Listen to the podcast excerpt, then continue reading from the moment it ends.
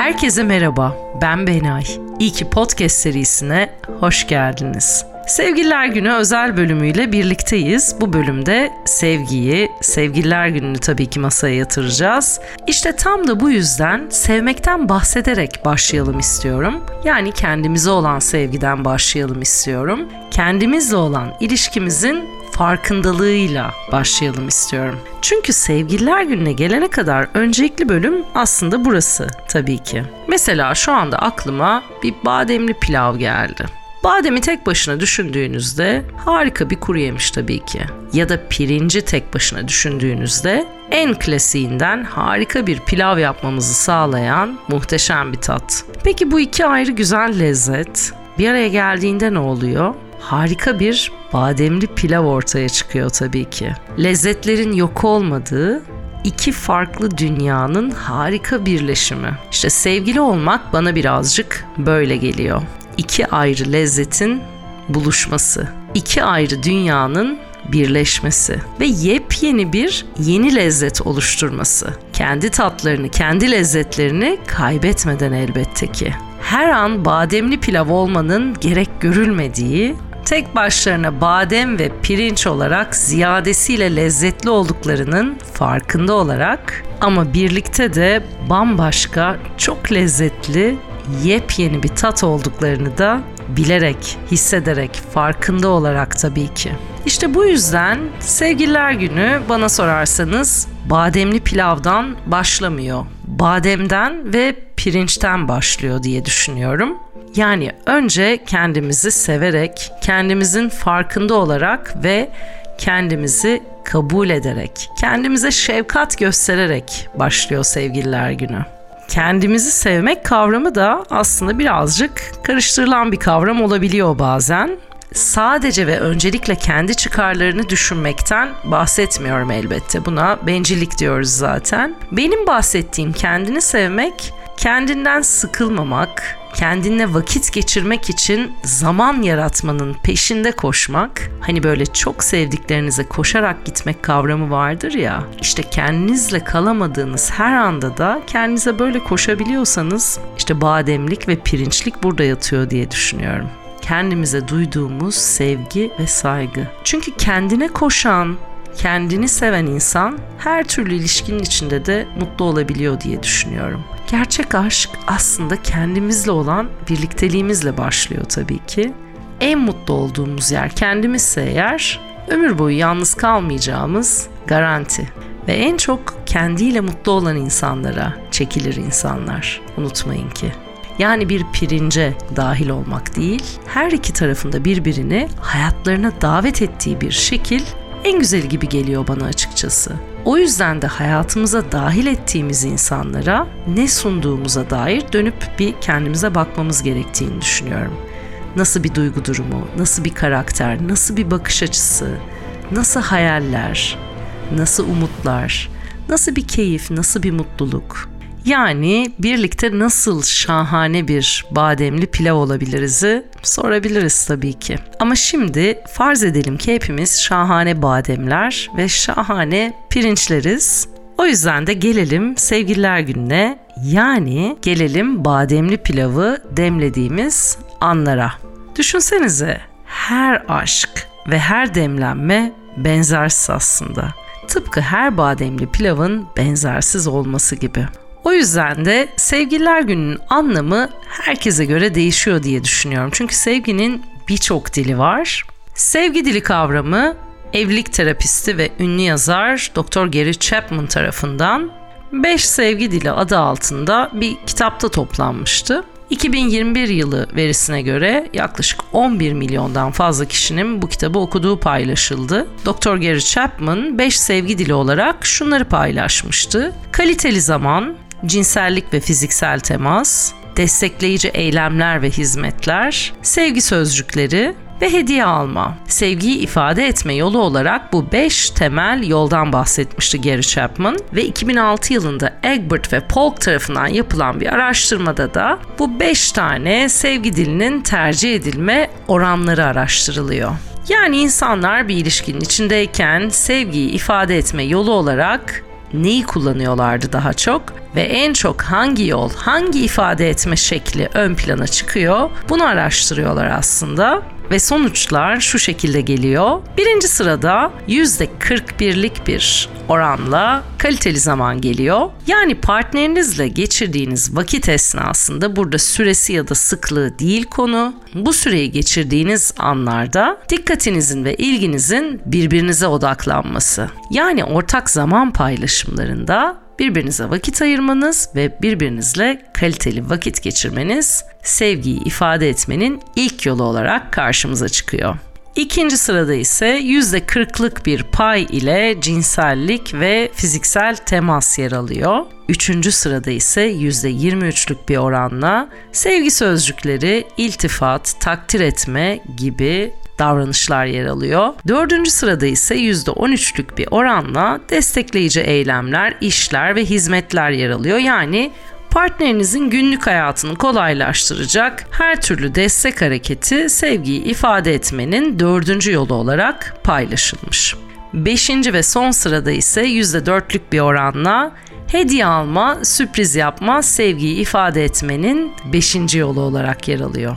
Ve tabii ki sevgiyi ifade etme yollarının her biri çok kıymetli, çok değerli olsa da ilişki içinde partnerlerin sevgi dillerinin uyumu da aslında çok fazla altı çizilen bir nokta Gary Chapman tarafından. Örnek vermek gerekirse normalde dördüncü sırada yer alan %13'lük destekleyici eylemler ve hizmetler eğer sizin baskın sevgi dilinizse Partnerinize sevginizi göstermek için yemek pişirebilir, etrafı toparlayabilir, onun işlerini halledebilir ya da ona daha çok onun hayatını kolaylaştırıcı hizmetler sunabilirsiniz. Ama Chapman şunun da altını çiziyor. Okey bu sizin baskın sevgi diliniz olduğu için sizin beklentileriniz de sevildiğinizi hissetmek için aynı noktada olacak ama diyor. Yani siz sevginizi böyle gösterirken partnerinizin de sevgisini size böyle göstermesini bekliyor olabilirsiniz. Ama eğer partnerinizin baskın sevgi dili kaliteli zamansa, cinsellikse ya da sevgi sözcükleri duymaksa o sırada partnerinizin arabasını yıkatmanız, çöpü dışarı koymanız, bulaşıkları yıkamanız yani sevgiyi hizmet odaklı düşünerek aktarmaya çalışmanız onun için bir şey ifade etmeyebilir. Burada tabii ki hizmet davranışından kasıt hizmet kelimesini özellikle kullandıkları için aynen bu şekilde aktarıyorum. Korkudan, suçluluktan ya da iç içerlemeden dolayı yapılan hizmet davranışları sevgi ifadesi değildir elbette ki. Ve işte Dr. Gary Chapman partnerinizin sevgi dilini bilmek ilişki duyumunu etkileyecektir elbette ki diyor. Evet sevgili Dr. Gary Chapman özetle diyor ki her iki partner de aynı baskın sevgi dilini paylaşıyorsa ilişki daha sorunsuz ve kaliteli ilerleyecektir. Çünkü partnerinizin sevgi dilini bilmek ve uyumlu bir sevgi diline sahip olmak ilişkinin doyumunu etkileyecektir diyor. Sonra çok yeni bir araştırma yapılmış 2023 yılında Wittenberg Üniversitesi tarafından bağlanma stilleriyle sevgi dili arasındaki ilişki araştırılmış. Bağlanma stilleri de eminim ki bildiğiniz üzere bireylerin çocukken onlara birincil bakım verenleriyle kurdukları ya da kuramadıkları duygusal bağlara odaklanıyor. Yani her bir çocuğun bağlanma biçimi ileride büyüdüğünde kurduğu ilişkileri şekillendiriyor. Ve bu araştırmada da sevgi diliyle bağlanma stilleri arasında anlamlı bir ilişki bulunmuş.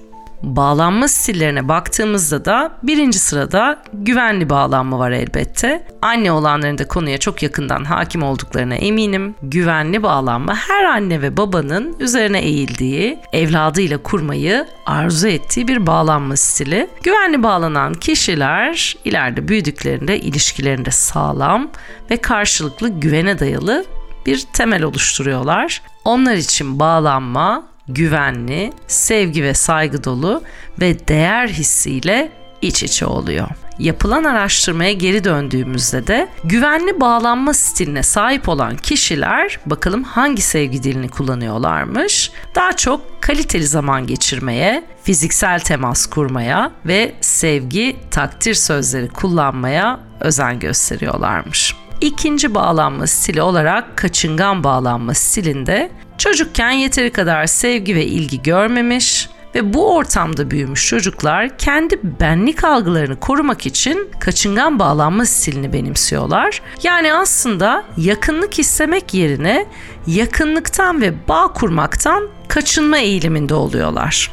Bu yüzden de psikologlar kaçıngan bağlanma stiline sahip olan bireylerin uzun süreli ilişkiler kurmakta zorlandığını paylaşıyorlar. Ve buradan sevgi diliyle bağlanma stilleri araştırmamıza geri döndüğümüzde kaçıngan bağlanma stiline sahip olan bireyler tabii ki sevgi, fiziksel temas ya da kaliteli zaman yerine çoğunlukla iyilik yapma, hizmet etme gibi davranışlara değer veriyorlar. Üçüncü bağlanma stili ise kaygılı bağlanma. Kaygılı bağlanma ise bireylerin ilişkilerinde böyle sürekli reddedilme ve terk edilme korkusuyla yaşamasıyla karakterize bir bağlanma stili. Bu durumda genellikle psikologların paylaştığı şu çocukluk dönemindeki güvensiz ilişkilerden kaynaklanıyor ve yetişkinlikte de devam ediyor tabii ki. Temelinde şu yatıyor aslında ebeveynlerden ya da bakım verenlerden biri ya da ikisinin de tutarsız davranması ve tutarsız tutumları. Çocukken yaşanan travmatik ve stres yaratan olaylarda çocuğun bu bağlanma stilini geliştirmesine sebep olduğu paylaşılıyor.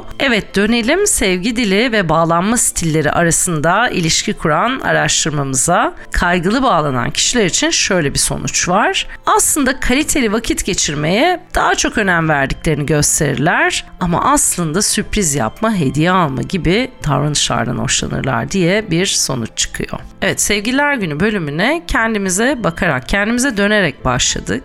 Sonra sevgi dillerine birazcık değindik. Bağlanma stilleriyle sevgi dili arasındaki korelasyonu inceledik. Biraz da artık sevgililer gününe geçelim istiyorum.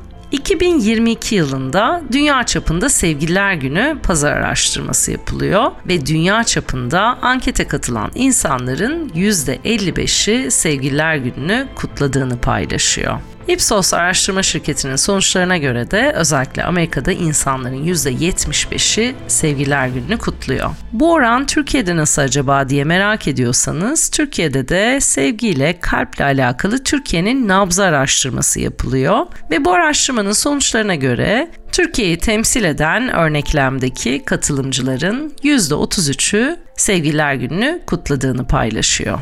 Evet her sevgi biricik, her sevgi kendine özel ve Sevgililer gününü kutlamak, kutlamamak, yok saymak ya da kıymet vermek, vermemek tamamen o ilişkinin kendi dinamiğine bağlı. Sevgililer günü kutlayan çiftler için hediye tabii ki bu işin en önemli parçalarından bir tanesi. NRF National Retail Federation yani Ulusal Perakende Federasyonu tarafından yapılan araştırmaya göre 2023'te Amerika'da 26 milyar dolarlık bir sektörden bahsediyoruz. Amerikalılar en çok parayı %57'lik bir oranla şeker ve çikolataya veriyorlar sevgililer gününde. Sonra %40'lık bir oranla tebrik kartları geliyor. Yani büyük ihtimalle aldıkları hediyelerin içine birer tebrik kartı koyduklarını düşünüyorum. %37'lik bir oranla çiçek geliyor 3. sırada. 4. sırada %32'lik bir oranla akşam yemeği ve 5. sırada da %21'lik bir oranla mücevher yer alıyor. Gördüğünüz gibi deneyim hediye yok aslında ne kadar enteresan. Bir diğer taraftan da sevgililer gününde en az istenen hediyeler de açıklanmış. Birinci sırada spor salonu üyelikleri geliyor. İkinci sırada spor ekipmanları. Üçüncü sırada mutfak aletleri. Evet mutfak robotlarını, ütülerini sevgililer gününe sığdırmayın, yedirmeyin lütfen sevgili beyler. Hediye alan tarafta olanlara sormuşlar bu arada ne hediye almak istersiniz diye. %78'i deneyim istemiş yani seyahat, yeni bir tecrübe, bir atölye. Yapmadıkları, görmedikleri, denemedikleri bir şey istemişler aslında.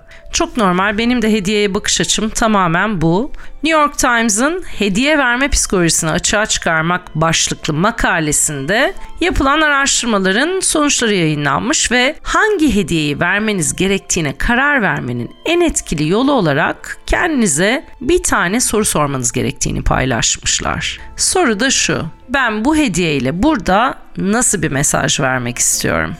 Bu sadece sevgililer günü için değil, her türlü özel gün için kendimize sormamız gereken en önemli sorulardan biri diye düşünüyorum. Çünkü hediyeler kişiye özel olmalı gerçekten. Şöyle bir laf vardır mesela. Hediye alırken karşınızdaki kişinin her şeye sahip olduğunu düşünün. Bu şartlarda gerçekten ona ne alırdınız? Son zamanlarda etkilendiğim iki tane hediye akışından bahsedeceğim. Mesela doğum günlerinde karşılaştığım bir durumdu bu. Birincisi oğlumun en yakın arkadaşlarından birisinin doğum günü vardı. Annesi annelere şöyle bir not paylaştı. Ya handmade olsun el yapımı ya second hand olsun ikinci el ya da kitap olsun eğer hediye getirecekseniz illa dedi. Ve biz de zaten çok yakın arkadaşı olduğu için çok güzel saman kağıdına bir defter aldık. Son 1-2 yıldır birlikte geçirdikleri bütün anların fotoğrafları vardı elbette. Onları bastırdık. Bu deftere tek tek yapıştırdık güzel bir kapak hazırladık ve her bir sayfanın içine fotoğrafla alakalı şiirsel notlar yazdık. Çok kıymetli bir hediye oldu elbette ki. Ömür boyu unutulmayacak bir hediye oldu. Bir diğeri de buradaki çok yakın arkadaşlarımdan birisinin doğum günüydü ve katılımcılara şöyle söyledi. Herkes lütfen bana hayatında iz bırakmış kitabı ya da kitapları getirsin. Bana hediye olarak lütfen en sevdiğiniz kitabı getirin dedi özetle. Mükemmel bir talepti ve gerçekten en sevdiğimiz kitapları götürdük ona. Bu tarz kişiye özel ve anlamlı hediyeler gerçekten çok daha değerli olduğunu düşünüyorum. Elbette çiçek, çikolata, mücevher, seyahat tüm hediyeler çok kıymetli düşünüp alanın emeklerine sağlık elbette ki. Bu arada sevgililer gününde en çok harcama yapan şehirler de şöyle açıklanmış. Birinci sırada Los Angeles geliyor. İkinci sırada Venedik var. Üçüncü sırada New York yer alıyor. Dördüncü sırada Sydney. Beşinci sırada İsviçre, Zürih. Altıncı sırada Melbourne. Yedinci sırada San Francisco. Sekizinci sırada Washington. 9 ve 10. sırada da yine sırasıyla İsviçre yer alıyor. Cenevre ve Basel. Bir de sevgililer günü karşıtları var. Onların da ne yaptıklarına baktım. Onlar da anti sevgililer günü hediyeleri satın alabiliyorlarmış. Yani bu duruma atıfta bulunan mug, tişört ya da herhangi bir şey satın almaları. Sevgilileri olmasına rağmen o gün tek başına özellikle dışarı çıkarak kendilerine bir şey ikram ediyorlarmış. Bir diğer taraftan yine sevgilileri yerine bekar arkadaşlarıyla ya da aile üyeleriyle yemeğe çıkanlar oluyormuş. Ve bir de komple yok sayanlar ve kabul etmeyenler var. Kesinlikle saygı duyuyorum. Tercih meselesi herkes nasıl mutluysa, ilişkide çift taraflı olarak nasıl mutluysa insanlar bu şekilde kutlasın, kutlamasın, hediye alsın, almasın yeter ki bir ilişkide iki tarafında beklentileri örtüşsün. Bence en önemlisi bu diye düşünüyorum. Sevgililer günden kaçmak için de harika bir kampanya yapılmış. Cadbury Five Stars çikolataları sevgililer gününden kaçmak isteyenler için harika bir alternatif yaratmış.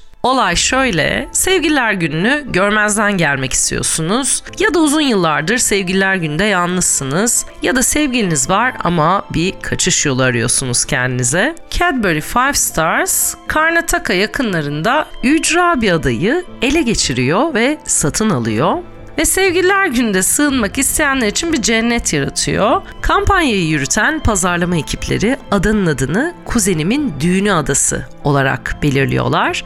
Yani bu da size şöyle bir kolaylık sağlıyor. Yalan deseniz yalan değil, gerçekten kuzenimin düğününe gidiyorum, işim var diyebilmeniz için. Ve bu arada adaya gidenler ne yapacaklar? Hiçbir şey yapmayacaklar kafalarını dinleyecekler. Kampanyanın sloganı da Eat five stars, do nothing. Evet işte five stars çikolatalarını yiyin ve hiçbir şey yapmayın. Kuzeninizin düğününün tadını çıkartın tabii ki. Oldukça akıllıca ve çok keyifli bir kampanya olmuş. Pazarlama ekiplerinin ellerinden öpüyorum.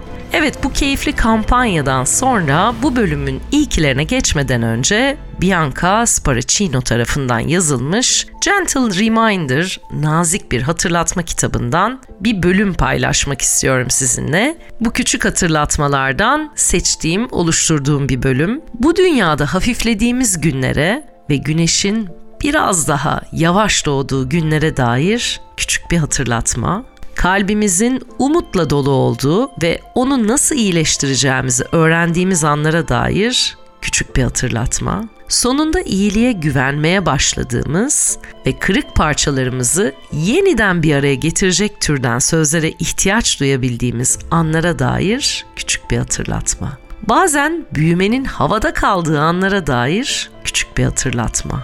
İnsan olmanın ne anlama geldiğinin dağınıklığı ile güzelliğini dengelediğimiz, hem mutlu hem de üzgün olmanın sorun olmadığı, mükemmel değil, gerçek olduğumuzu kendimize hatırlattığımız anlara dair küçük bir hatırlatma.